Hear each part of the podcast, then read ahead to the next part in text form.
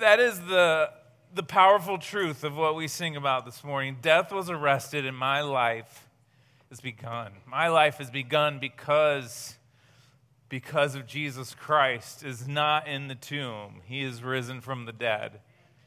And I'm so grateful we get to sing that. But here's the reality of, of life as we know it.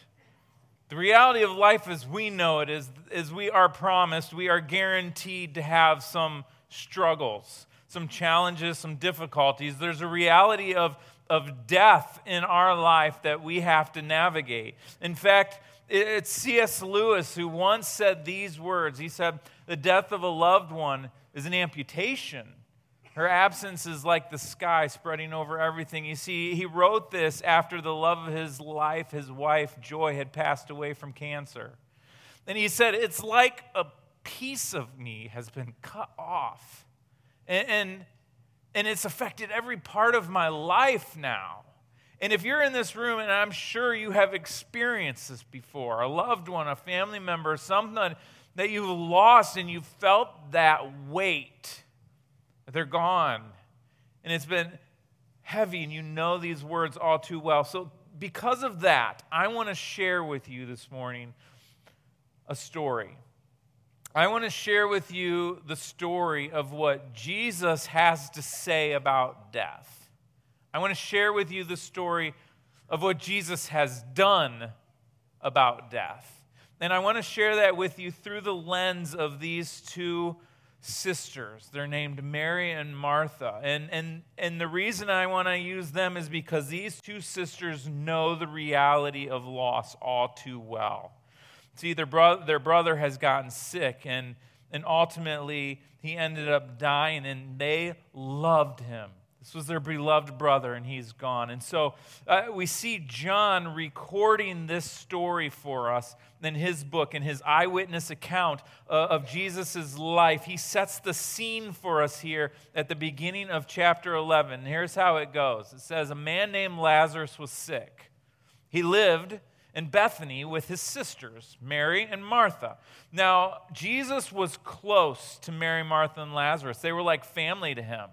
He considered them not just to be close friends, but he really considered them to be his family. He loved them dearly. And we know, like any of us, if we have a family member who's sick, we want to know about it. And so these sisters reached out to Jesus to let him know. In fact, it says this in verse 3 the two sisters sent a message to Jesus telling him, Lord, your dear friend is sick. They wanted him to know. And so Jesus responds to that in a way that gives me some comfort. He responded by saying, uh, Lazarus' sickness will not end in death. Well, that's good. That's good. But here's what's confusing if we skip down a couple of verses in chapter 11, it goes on then to say these words. So Jesus told them plainly, Lazarus is dead. And for your sakes, I'm glad I wasn't there, for now you will really believe. Come, let's go see him. This is confusing to me. Is Jesus confused? Because at first he said Lazarus isn't dead, and now he's saying Lazarus is dead. Which is it? Is he dead or not? And, and, and, and so I, I love this part about Jesus because while it's true that Lazarus did die physically, this isn't the end of the story. Because Jesus is hinting at something so much bigger, so much better, so much greater than any of us could ever imagine or fathom. In fact, I love, I'm glad that we have John's book to read from front to back this is great for us, but I can't help but think Mary and Martha didn't have John's book. They didn't know Jesus had a greater plan in mind. All they knew was that their brother was gone, Jesus wasn't there, and now they're brokenhearted over this. But here's what I also love about Jesus is that he knows these two sisters so well and he loves them so much that he responds to them each in unique ways, in ways that they each needed personally. And so I want to look at these responses to them because I think it's his response to us today as well. And so um, I want to look at the response he had to Mary first. And this is what happens with Mary. It says, when Mary arrived and saw Jesus, she fell at his feet and said, Lord, if only you'd been here, my brother would not have died. And when Jesus saw her weeping and saw the other people wailing with her, a deep anger welled up within him, and he was deeply troubled. Where have you put him? He asked them. They told him, Lord, come and see. Then Jesus wept. It's those three words that captivate my heart. Then Jesus wept.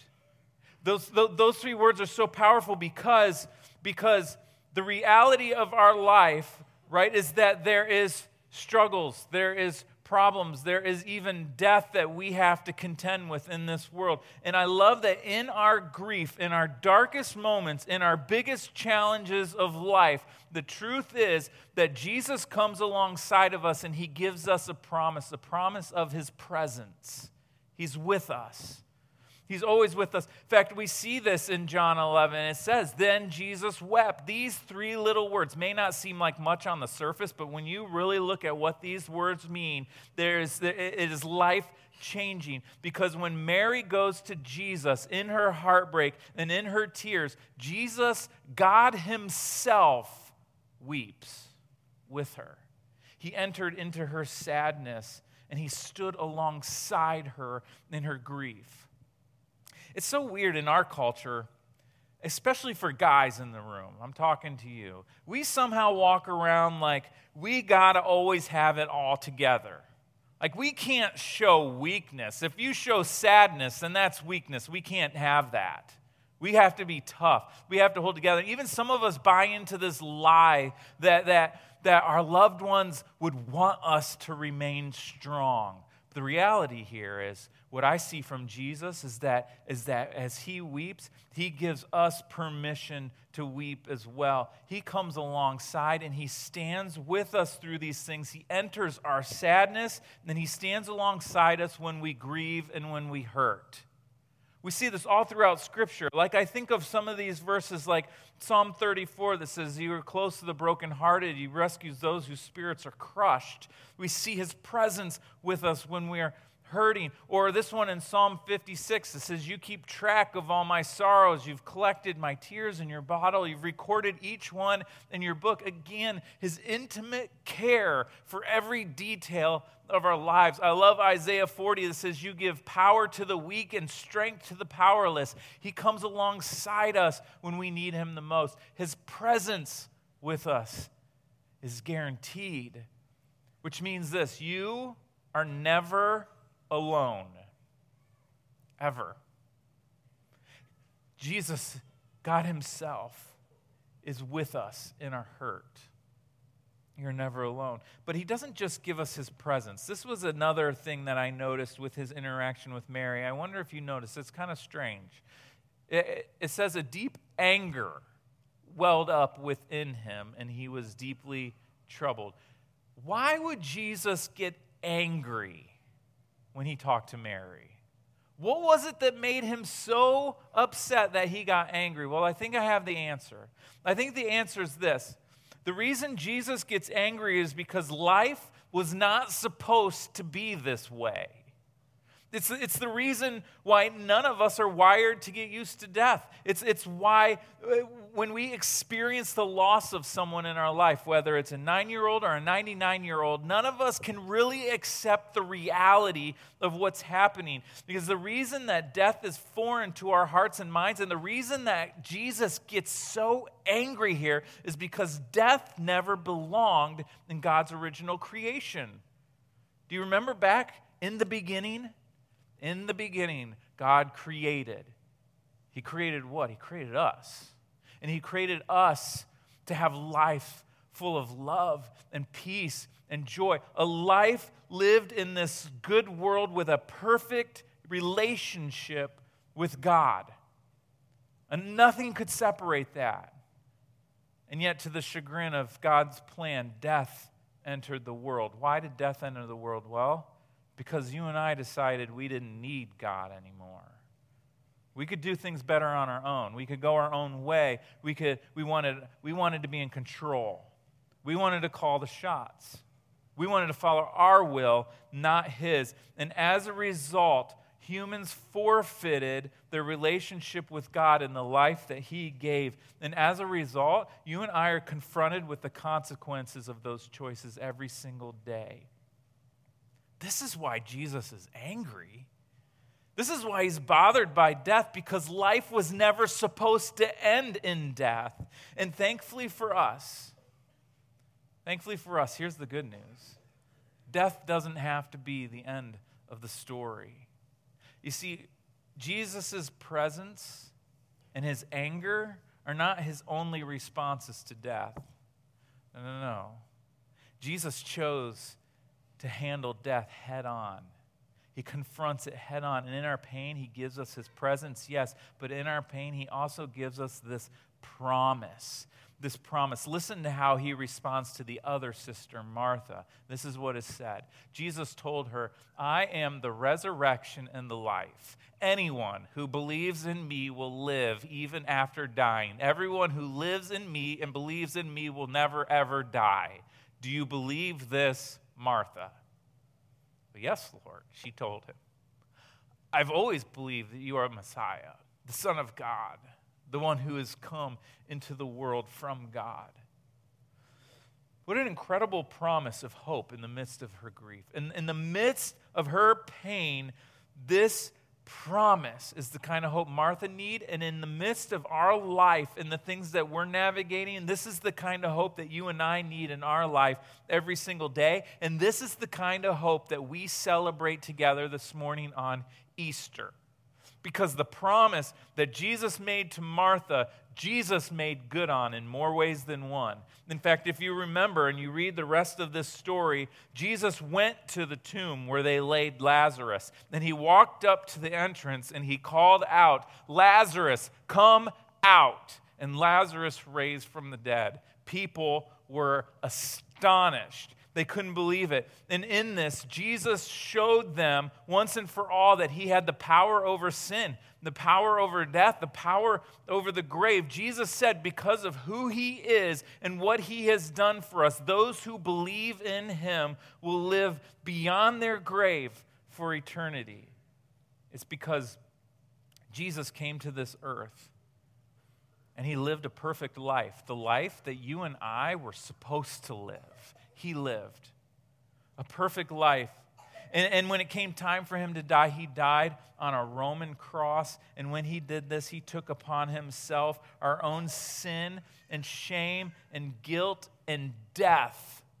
He took that on his shoulders to show us just how much he truly loved us. And then get this after three days, they went to the tomb and he was gone.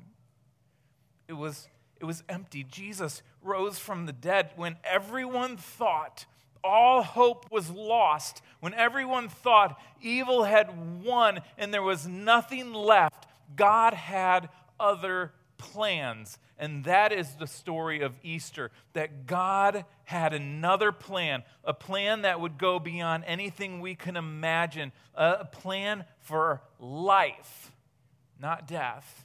In fact, Luke 24 goes on to record this. It says, But early on Sunday morning, very early on Sunday morning, I wonder if I would have missed that. That's too early.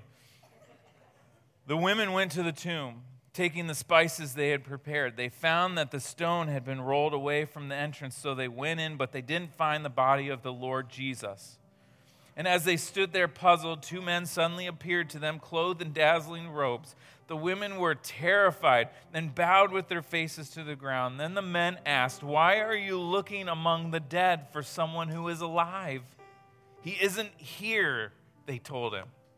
He's risen from the dead. Jesus, the Son of God, rose from the dead. And when he did this, sin was defeated, the grave was defeated, death was defeated. And as a result, you and I can have life, life beyond anything we can ever imagine, life beyond the grave, because Jesus Christ paid for our sins. And this is the kind of life, the kind of life that doesn't just start after we die, it starts now. It starts today. The empty tomb here means that you and I don't have to live with an empty life. We can live a life of joy and of peace and of purpose and meaning. But here's the deal many have searched high and low for this kind of life. They've searched in a lot of places, in a lot of ways. They've searched in places and ways that have all ended poorly. They haven't found it. And if they have found it, it's brief. Telling you, this kind of life that Jesus has to offer us can be long lasting. Not just today, but for eternity. And, it, and it's only going to be found, this is the truth of Easter. This kind of life only can be found in Jesus.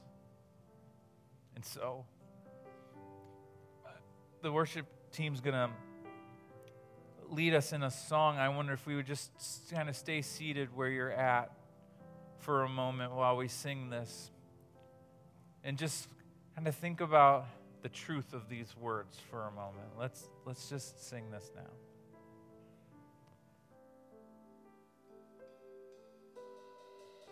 So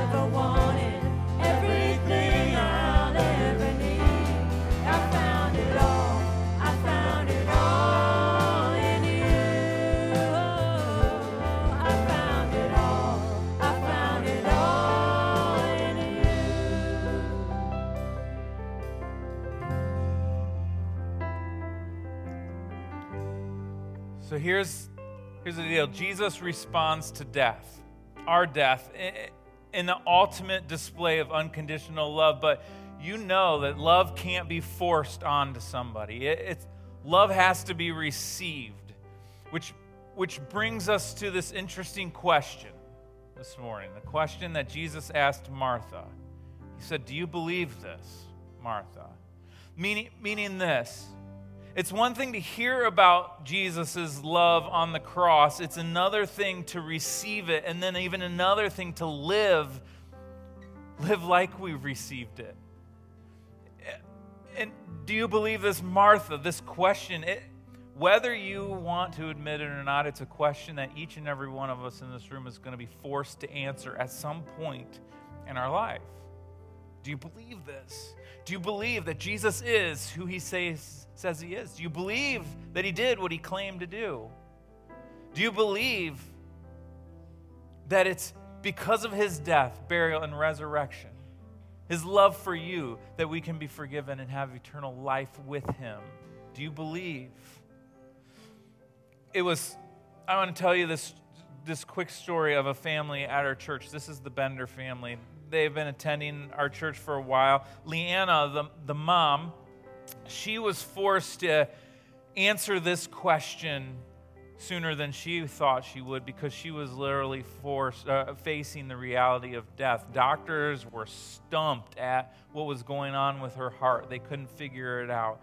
And through this process, through this process she kept hearing those words, I am the resurrection and the life. Do you believe this? Well, Leanna was scared Uh, because her mom had just had uh, a heart attack and heart problems, and so Leanna started thinking maybe I'm I'm I'm going to have the same stuff. And yet the question hung out there. Leanna, do you believe this? And and fear fear began to creep in to her heart. Anger began to creep into her heart as she was trying to cling to her faith in Jesus. And that question kept remaining Do you believe this? And then it hit her husband, Nathan. Because Nathan was scared. He didn't want his wife to have the surgery that was needed because it was risky. There, it, it, it was scary, but there weren't any other options. And so Nathan began to hear those words I am the resurrection and the life. Do you believe this? Well, unfortunately, she had the procedure and the doctor accidentally had perforated her heart during this procedure, and it caused her to nearly die. She was in ICU for a long time. And she was still alive, but she wasn't functioning well. Not well at all. And it was causing her to feel even more hopeless. And yet, yet that those words were out there. I am the resurrection and the life. Do you believe this? What, throughout the next couple of years, Leanna was extremely sick. And, and on August 21st, she became so desperate of 2022 that she actually started saying goodbye to some of us. Some of you, she said goodbye to. She wrote letters to her kids say goodbye. And yet, the question remained do you believe this? Do you believe this? Well, three years of suffering, September 22, they finally decided to try to have another surgery, an open heart surgery. They took her in. Leanna was trusting God. She was hoping that He would heal her in this life. But ultimately, she said, I know that even if He chooses not to heal me in this life, I know that I will have life beyond this with Him.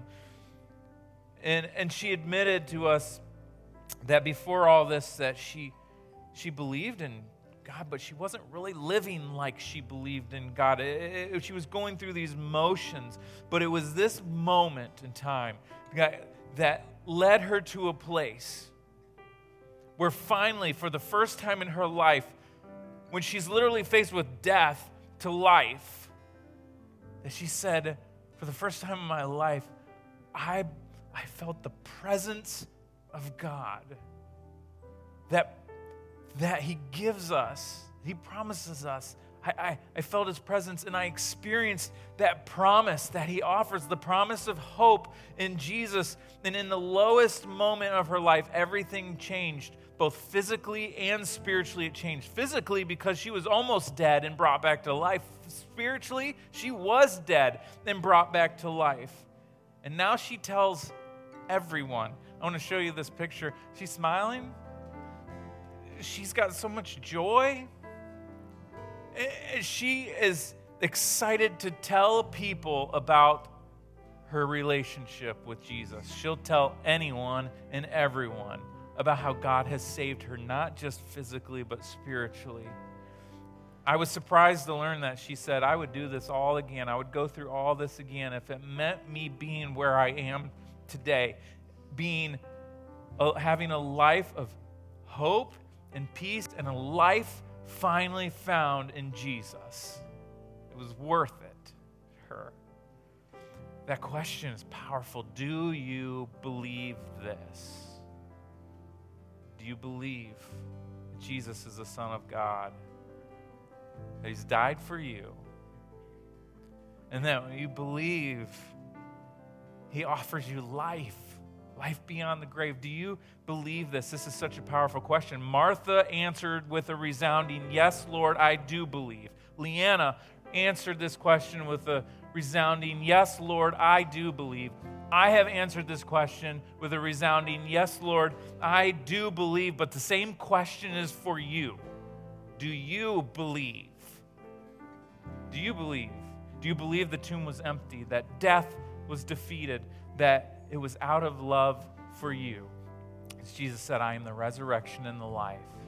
Do you believe? I promise you this. I promise that the answer to that question is life changing. Because my King is alive today. My Savior loves me and has given me life beyond anything I can imagine. Do you believe? I wonder, could we stand and respond to that together this morning? Let's stand.